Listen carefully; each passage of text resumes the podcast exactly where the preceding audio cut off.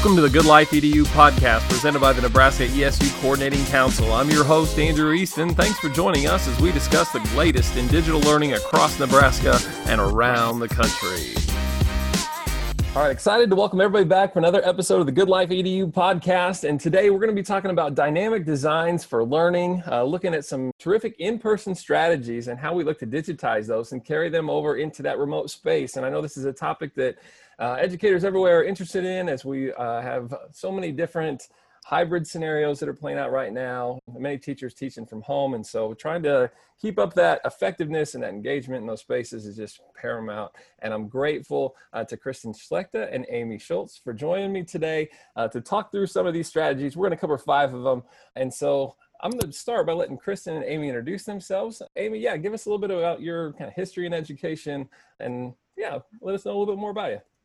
Hello, I'm so grateful to be here today and to share um, our story and how we kind of came to be and share our interactive learning strategies that we have to share with you today. Again, my name is Amy Schultz, and to share a little bit about my story, I've been at ESU 9. This could be a whole podcast, I think, of how I got to where I am right now. but um, I have been at ESU 9 for, oh gosh, over 15 years now. I would say that if I were to share kind of what I spend a lot of my time and energy doing at ESU 9, I focus a lot on English language arts.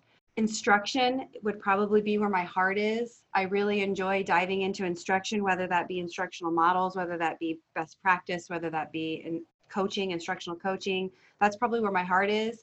I also spend a lot of time in continuous improvement and curriculum and assessment. So that's a little bit of my background at ESU 9. Awesome. Thanks. Yeah. And Kristen? My name is Kristen Schlechter, and I am with the service unit currently in my sixth year, former science teacher, middle school level. And I agree with Amy. My passion is instruction. And especially right now, instruction is all about producing, developing, creating, designing, learning experiences. So, one of my favorite quotes right now um, from Albert Einstein is that learning is experience, everything else is information and we're living in the information age. So information is at our kids' fingertips. How do we transform that information into true learning and application to their real life? So I think both Amy and I, we are teaming up over and over and over again to try to develop these dynamic designs for learning. So we have some awesome high impact, highly interactive strategies that we are so excited to share with you today. Uh, I cannot agree more that it's just imperative that we try to just like think about these as experiences and something I've even personally shared in particular as it pertains to the remote setting is I'd love for it to be less of a landing page and more of a learning home, right? and That's trying to think about those types of um, yeah, design aspects to that experience in that space. Uh, and I'm so just amped to learn a little bit more of some of the strategies that you have had a chance to traditionally advocate for in that in-person setting, but then also the creative ways that you're flexing to allow that to yeah fit in that remote setting as well. Uh, and so I know we're going to start off talking a little bit about Jigsaw, right, Amy? Yes. So Jigsaw is what I like to call an oldie but a goodie. I feel like it's been around for a really long time. We are super fans of John Hattie's research on visible learning. And if you're familiar with that research, the effect size of Jigsaw is a 1.2. So it matters, it has impact. And I think that's why we continue to bring back the Jigsaw because it really does have impact in the classroom. So I'm going to share a little bit about the oldie but goodie, the traditional steps of a jigsaw. But then what I'm really going to dive into is what that could look like digitized. Because we can cool. take this oldie strategy and we can digitize it and create an experience like we have been talking about. So the traditional version or the traditional process of a jigsaw is where you have your class and you divide them up into groups and each person in that group becomes an expert on a particular topic. For example, if your overarching topic for the day was natural disasters and you broke your students into small groups, someone in that group would become an expert on tornadoes, someone on hurricanes, someone on volcanoes, someone on earthquakes. And then you're going to take all your volcanoes and put them together, all your hurricanes, all your tornadoes, whatever. They're going to become experts on that topic. Go back to their original group teach the original group about the topic they became an expert on. That's the jigsaw in a traditional sense. Now, what I really want to spend time on is how do you elevate that and how do you digitize that strategy that works so well in person? You can make that work just as well in a digital remote world. So here's where I get excited because this is where I I'm really into creating an experience. I'm really into even theming your lesson design because like you re- you said before people remember those things. They don't remember boring. They remember experiences. So how can you and if you're a teacher that you're like yeah i don't dress up. I don't do those things. Okay fine. Then create a bitmoji and have them dress up. Um, so my jigsaw digital version i um, i know i took this from someone on twitter and it's the iron chef theme. So I'm not oh, sure oh, yeah. if you're familiar with the Iron Chef show, but in a nutshell, it's a show on the Food Network where they bring in all these chefs and they give them a task to make something. So let's say everybody there has to make salmon, but there's always a secret ingredient. So yeah. whenever you make this, you have to make salmon, but you have to make sure you include the secret ingredient. It has to have the secret ingredient. And the secret ingredient is usually something that maybe doesn't go with salmon. So you have to get really creative when you're including the secret ingredient. So I'm going to take this jigsaw and I'm going to iron chef it. So teachers are going to have to again put students in groups just like you do in the traditional sense. But a way that you could do this, this would be like a commercial break here. A way you could do the grouping in a digital sense is using a tool called Flippity. So if you're not familiar with Flippity, it's a website, it's free. You literally go to Flippity and you upload your class. So whether you are an elementary teacher or a high school teacher, you're a high school teacher and you have several classes, you would just upload every class into Flippity and it puts it does all of the grouping for you. Whether you want them in groups of 2, groups of 3, if you want them to line up, if you want a seating chart, if you want teams, if you want them bracketed, there are so many features to Flippity that can help you with grouping students. So if I was to do this jigsaw strategy in a digital world, I would have Flippity help me put them in groups. So that would be the first thing I would do. I would put them in groups. I would give them maybe that same topic we were talking about in person, natural disasters. Each of them would have a natural disaster that they have to become an expert on. I would utilize Google Slides.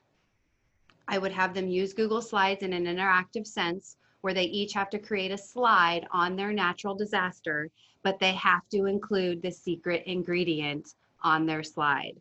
So I would share with them the secret ingredient. So maybe for this example, I'm going to say you have to include a GIF or a GIF? What do you call it? Is it a GIF, a Giphy, a GIF? I say GIF because I feel like they're true gifts to how I can, you know, make something more colorful and vibrant and get their attention. I like that. Let's go with GIF because it's a gift, and they usually make you laugh. Mm-hmm. Um, so the secret ingredient is a GIF. So they have to include a GIF in their slides. Now here's my other commercial break here. If you are not familiar with GIFs or how to embed them into a Google slide, there's a couple ways you can go about that. You can simply go to your browser and search for images and then narrow your search to a GIF and embed it that way. Or you can get the GIF extension, which is what I have and I use it all the time. The new craze right now within that GIF extension, there is also GIF stickers. And the stickers are, I feel like, is a new craze. They're a great way that you can guide the person who's interacting in your slide because they have arrows, they have buttons that tell you to tap here or click here. So I really like the stickers because whether you're synchronous or asynchronous, if you're using stickers in your Google slide as a way to interact, the stickers really elevate and help guide the learner. So that would be my secret ingredient. You have to create this slide. You have to make sure it has a GIF and then be prepared to share a 30 second presentation of your slide about your natural disaster. So that would be my example on how you Iron Chef and digitize Jigsaw.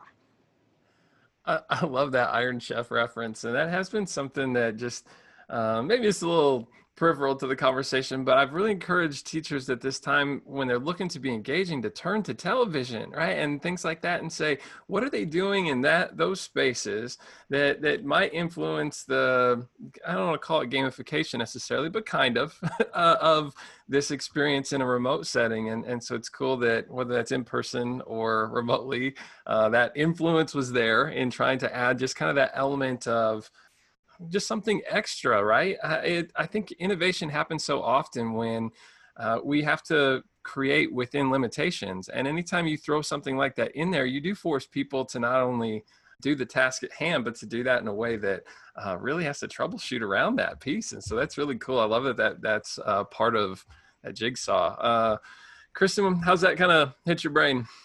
Actually, it's hitting my taste buds because you mentioned, you know, how you love the Iron Chef, and honestly, it's adding flavor.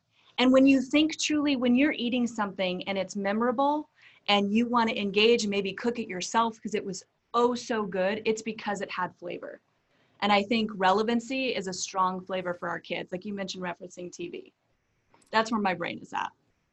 Awesome. I really like the the metaphors here that we're sort of like dropping in and uh, bringing a little little little taste of remote learning to everyone. I know. So I'm gonna have to eat when we're done with it. right. Yeah, metaphors uh, could have been one of our strategies. Um, the one that I would love to share next is cooperative graffiti. But I would love to throw you a question, Andrew. Sure. When you hear cooperative graffiti, what do you think that looks like?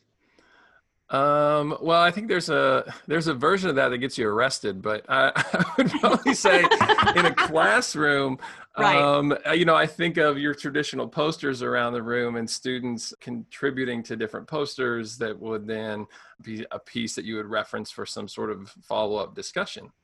You had some key words there, which is it's a collective group, yes, and you mentioned, you know, butcher block paper or whiteboards around the space where students can interact, have discussions.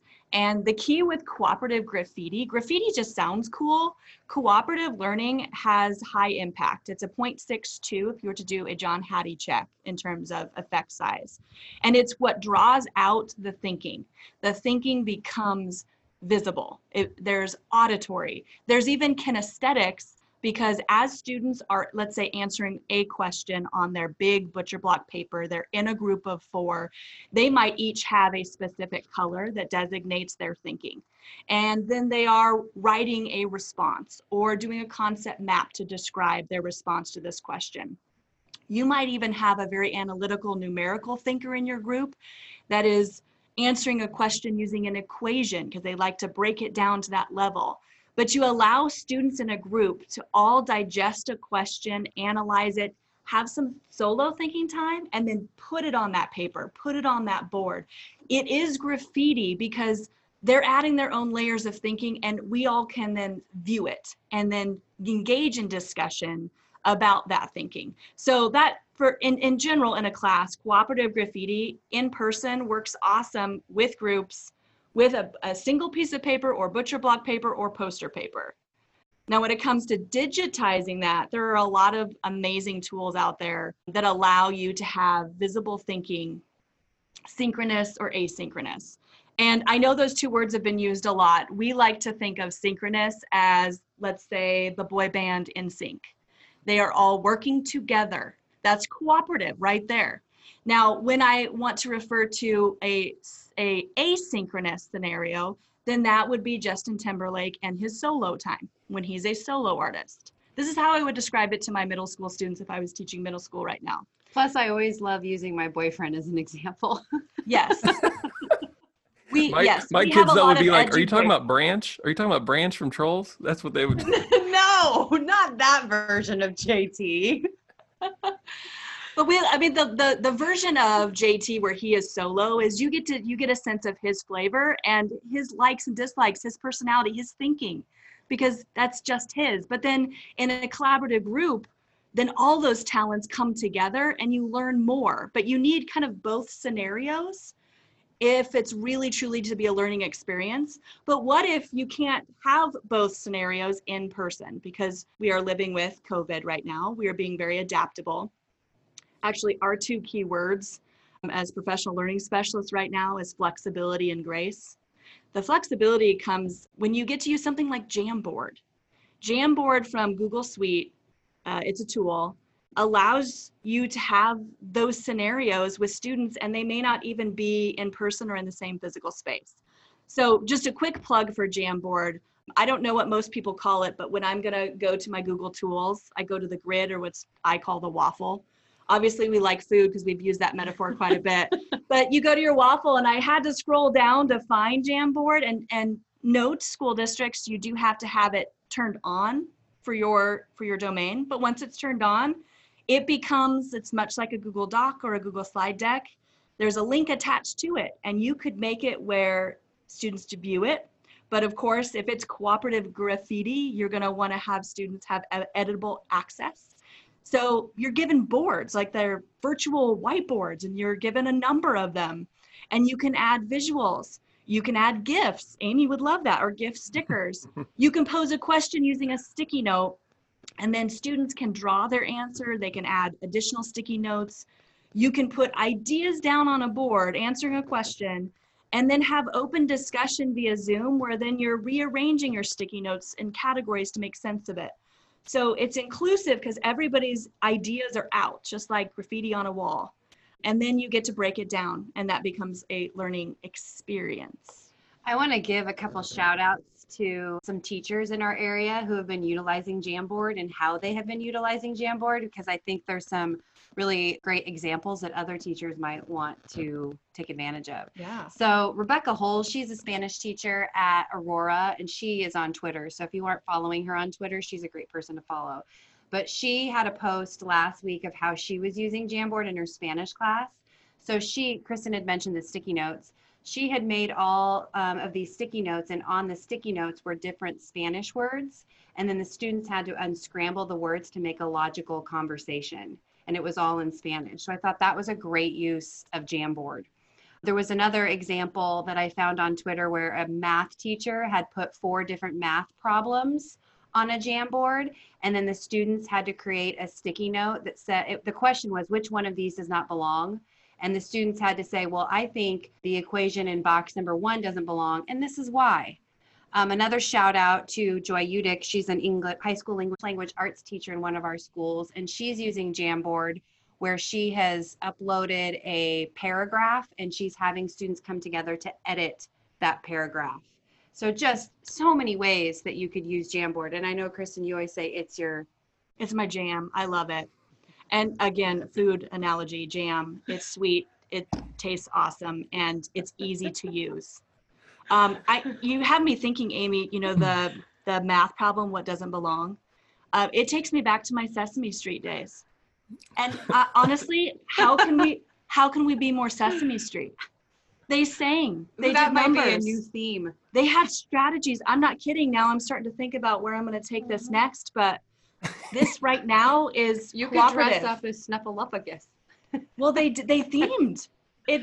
They I- did. They totally. It had my attention, and I learned. And I feel like we could take some notes from Sesame Street. Oh, absolutely. I was waiting for a There's lot of song. I was waiting. Yes, for someone to go. One of these things is not right. Um, Yeah, that's, that's, what I'm thinking of. and it, I still have it in my brain. Maybe that's kind of part of it too, right? Is clearly it Exactly. worked It because I can recite it on command in this moment. Mhm. Um, That's because they created an experience. Mhm. It wasn't boring. And you still felt, even though you were watching it on TV, that they were speaking to you. That's the other Mhm. part of dynamic designs in this dynamic world. How do you personalize learning as much as you possibly can? and, and I think it's important to the as you're talking, I was thinking about just kind of outlining this thinking, right? Where we say, okay, we we have our content and- the experience, you know, what we're trying to get together, and we're going to make that into an experience, which is the strategy, and that strategy then gets moved to this digital space, and it's there then that the tech becomes part of the conversation and not the opposite, where it's at the front and we go, you know, that Flipgrid thing's pretty cool. Um, I bet I could use it for something. In, instead, it's walk that path, and when you get to the place where you go, I don't know how to do this thing in this space, that's where all of a sudden you go, oh, well, there's Jamboard and there's Flippity, and we start to piece in those tools that that make those types of strategies possible in those spaces uh, and it's tough. You know, I, I, certainly want to acknowledge that at the present moment, the educators have a lot on their plates emotionally and, and just functionally trying to get through their day. That to learn a new piece of tech uh, is a lot. But in the midst of this, you know, maybe Jigsaw is your jam. Uh, and so uh, hearing us talk about that, maybe that's the one thing that you commit to, right? To, to kind of implement into your own practices. Uh, and so consider that, I guess, as we're going through. We're not saying you should have to do all of these things, but hopefully we'll say, oh, yeah, there's this thing that I love or have have done in the past that oh that is possible. Thank you amy and kristen for pointing me to this uh, particular tool that will help make that possible uh, in a digital space. And speaking of digital spaces i know digital presence is also one of the strategies that we're going to get to next. Uh, and so yeah amy do you want to talk us through that a little bit I do. I want to also respond to one of the things you said. And I really appreciate you saying, you know, it's really about knowing your content and then figuring out what tools you can use to help deliver that content. And one of my favorite quotes right now, I know mine isn't quite as scholarly as Albert Einstein, but um, the tools are only as good as the hands that wrap around them. You are the craftsman. So I think that just really speaks to what you were saying, Andrew, about you can take one of these. I mean, if you find one nugget, one nugget that you think speaks to you that you could utilize in your classroom with your content and how you go about delivering it, then that's a win. But yes, digital presence. How do you have a digital presence? I think, in my opinion, I think this really came to light in the spring when everything was kind of shut down.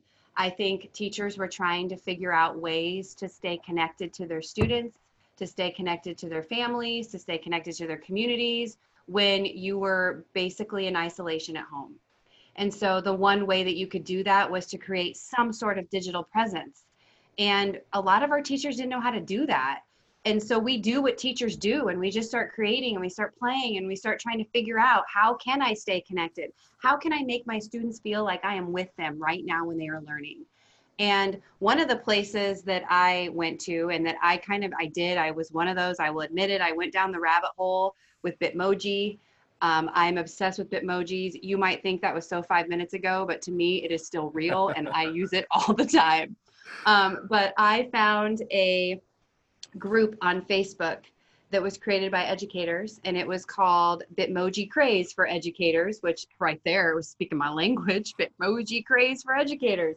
So I went to this Facebook group and all of these educators were sharing their digital space that they had created. They were just sharing them with everybody else for free. It, and you could just literally download or upload or what's the word I'm copy looking the link. Yeah, copy the link because they were doing them all in Google Slides. And they had these elaborate spaces that they were creating in Google Slides.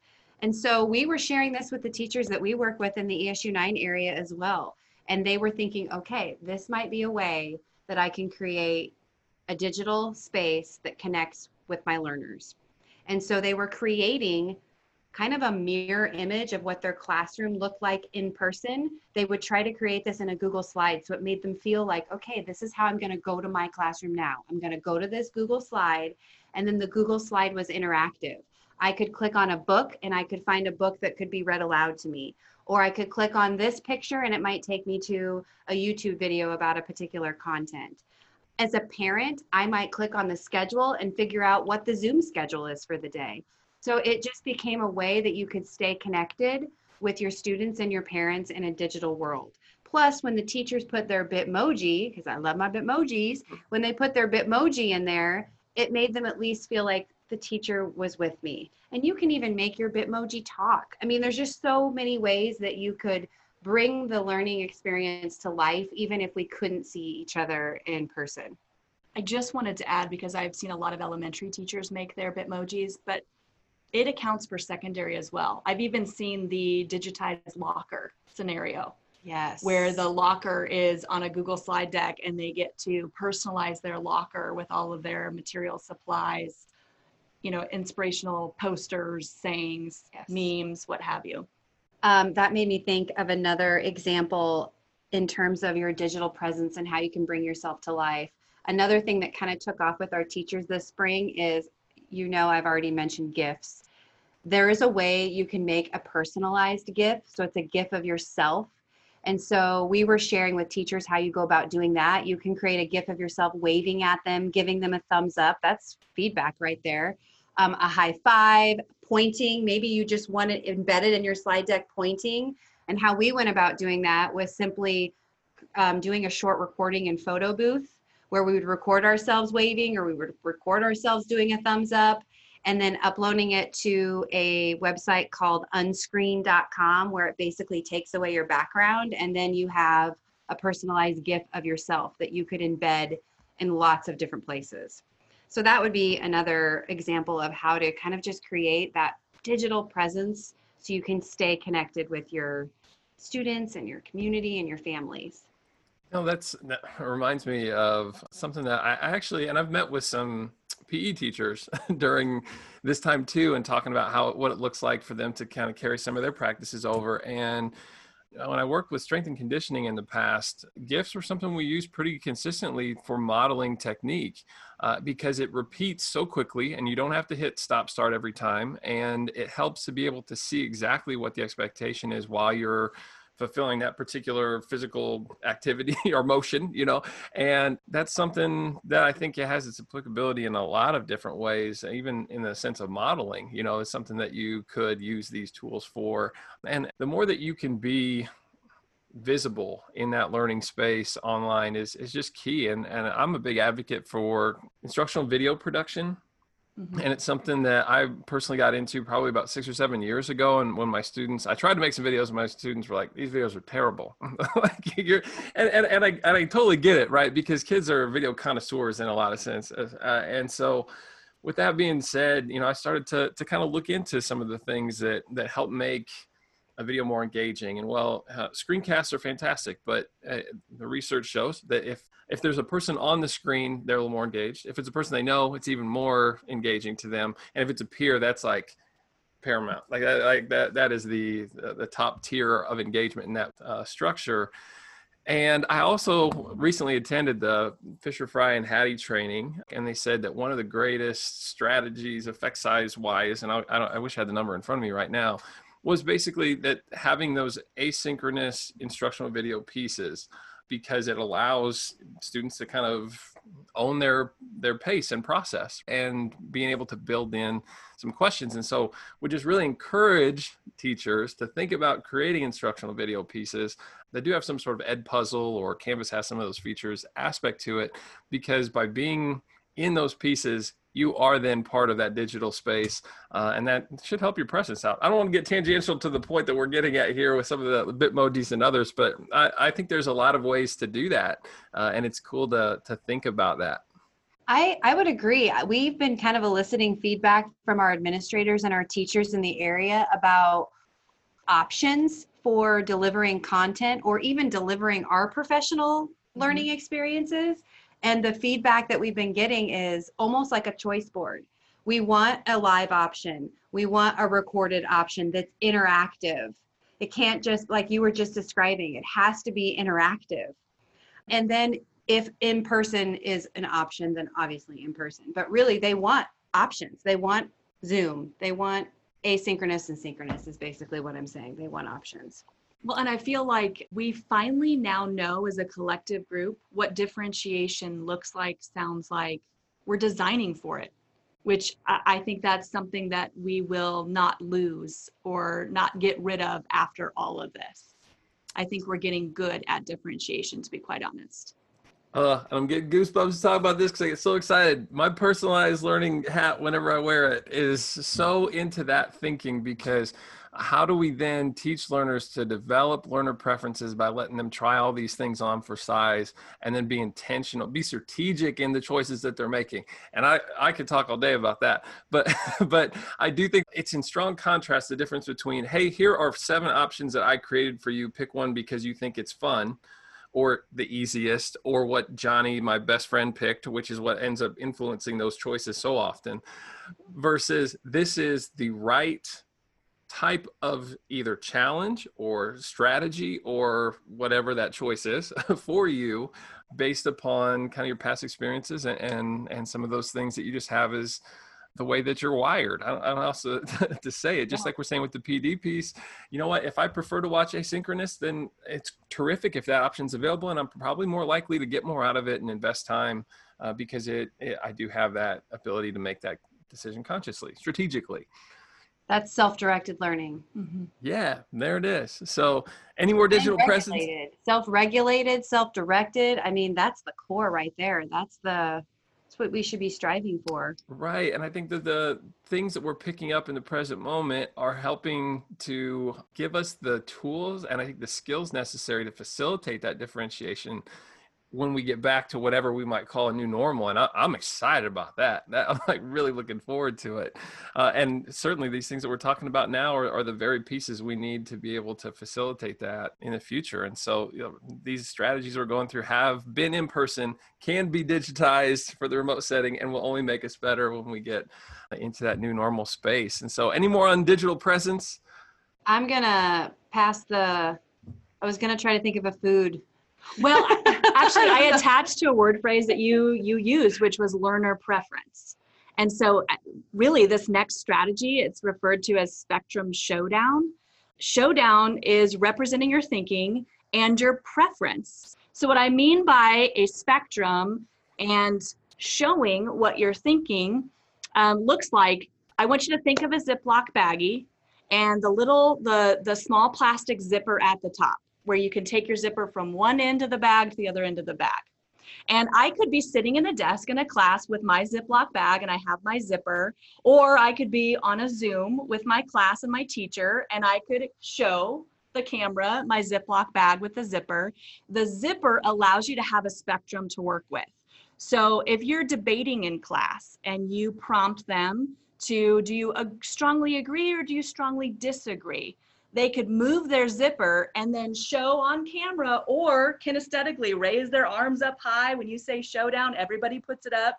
A lot of math teachers use whiteboards and they'll do showdown just like that to show their their math problem, but it could be any problem. It could be any question, it could be any prompt where there is a learner preference on how they want to answer. They use the zipper to show that. And then of course you elevate it with, well, why? How? So you grab an expo marker and your Ziploc baggie can then turn into a whiteboard. And that's cheap. And most people have Ziploc bags at home or can find a piece of plastic. Or as a teacher, if, if I was going to actually use uh, Spectrum Showdown, which I would, because I do feel like it's kinesthetic, interactive, they have to show what they think they know and then they have to justify it and they can do it in person or in Zoom. I would send every kid home with a Ziploc bag and an expo marker. Because that's where they could they could justify their answer they could provide evidence to support their thinking and the the zipper allows you to see the spectrum of learners you have. Um, how do they feel about a specific topic? It can be sel as well social emotional how are you feeling today? And use that slider and then expose or show down so that's just another way of it, it's cooperative, it can be, but it allows that learner to have that preference. And a great example of formative assessment and check for yes. understanding, because it would be a quick way to just take the pulse of the room to see where they're at with the learning. And that part's so critical, and it has been challenging to think about what that looks like remotely. And so it's that's a terrific strategy. I love too within these, whether it's graffiti or showdown, to that just sometimes it's as simple as just taking the wording of something and just twisting it so it makes it fun. Uh, and as you were talking, I was thinking to myself, gosh, I would probably put in the slide deck like Spectrum Showdown, you know, like some sort of like like audio piece with it, a little music sounder. Like it, it's going to be an event. like when we get like, to the Spectrum Come on show. now, the price is right. yeah, be terrific. Oh, go ahead, Kristen. Well, I was just going to say, um, I've I've some practical examples as well. Math teachers have used the zipper on the Ziploc bag as a number line. Um, oh, cool. I in science class, you know, in the United States, we use the standard measurement system, not metric. So when you're trying to teach the metric system, instead of on the whiteboard, you know, you setting up your prefixes, you have that slider. So that is not just for elementary. Again, differentiation, you could find a way to use it with your content area and with multi-grades.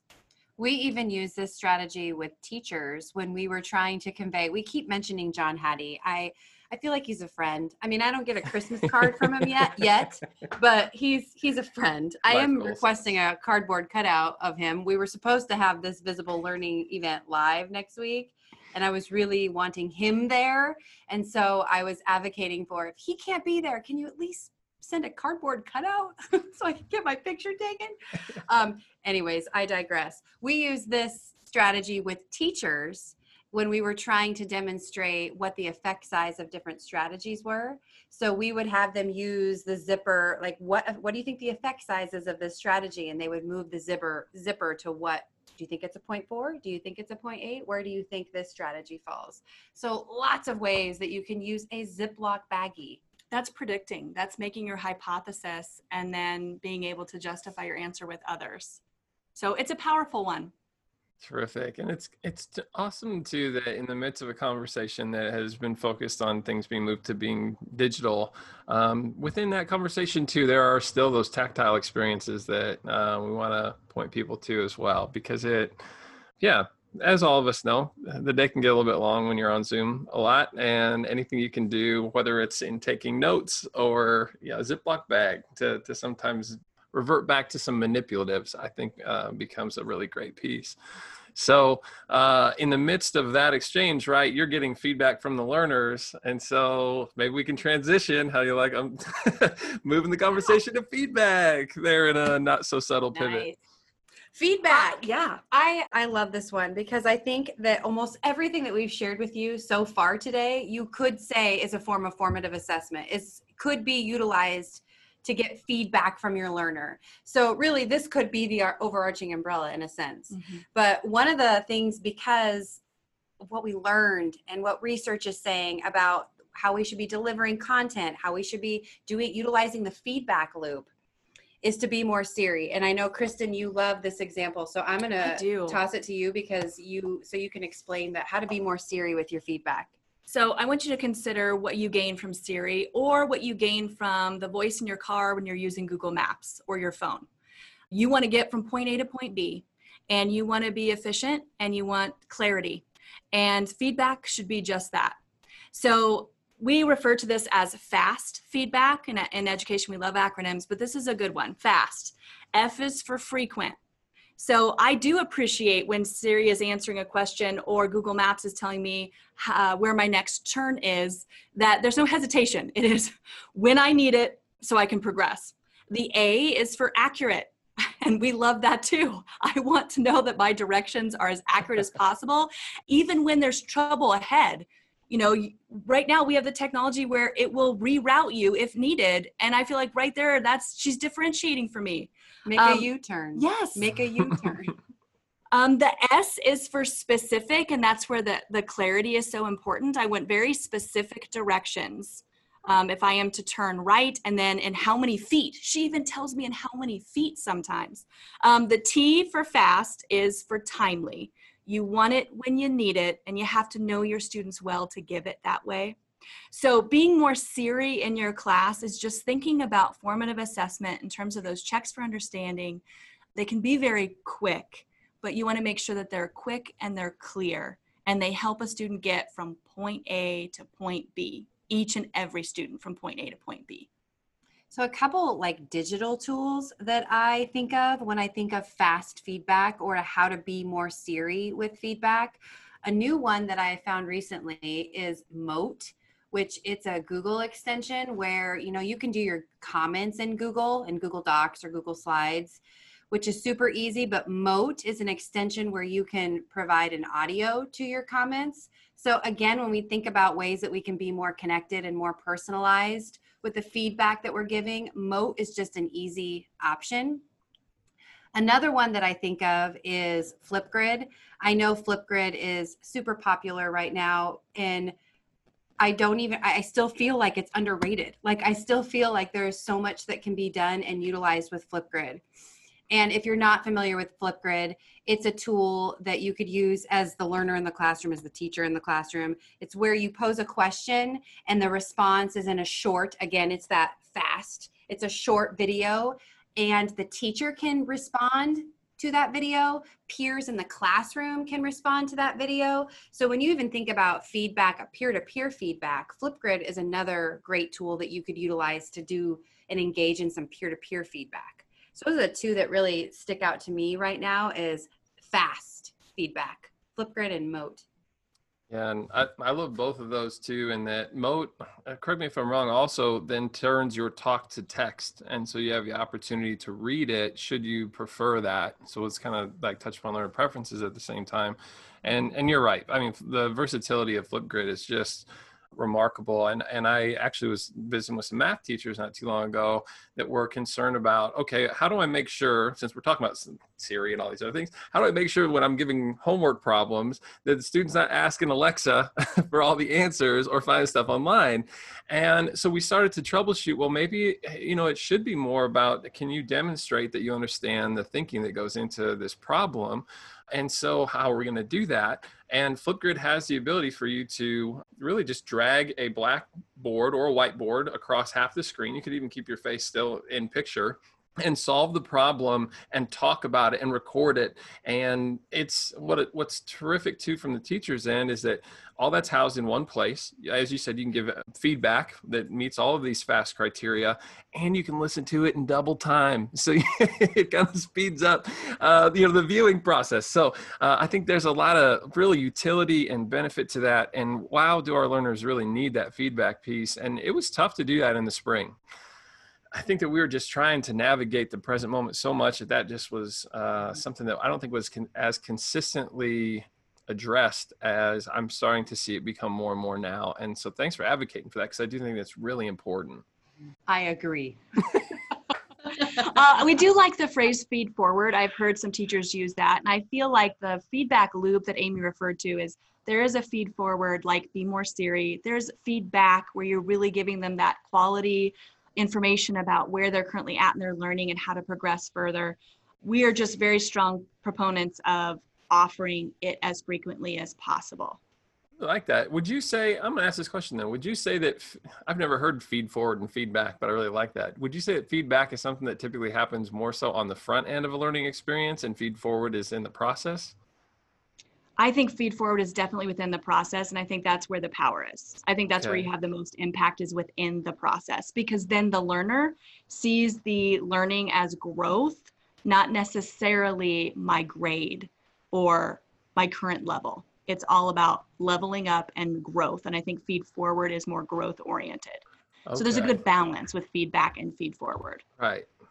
Okay, so may, and maybe even that now I'm thinking more about this. Feedback might be what bookends a learning experience, while f- feed forward would be in real time. Yeah, in real time and in the process. I would agree with that. Cool.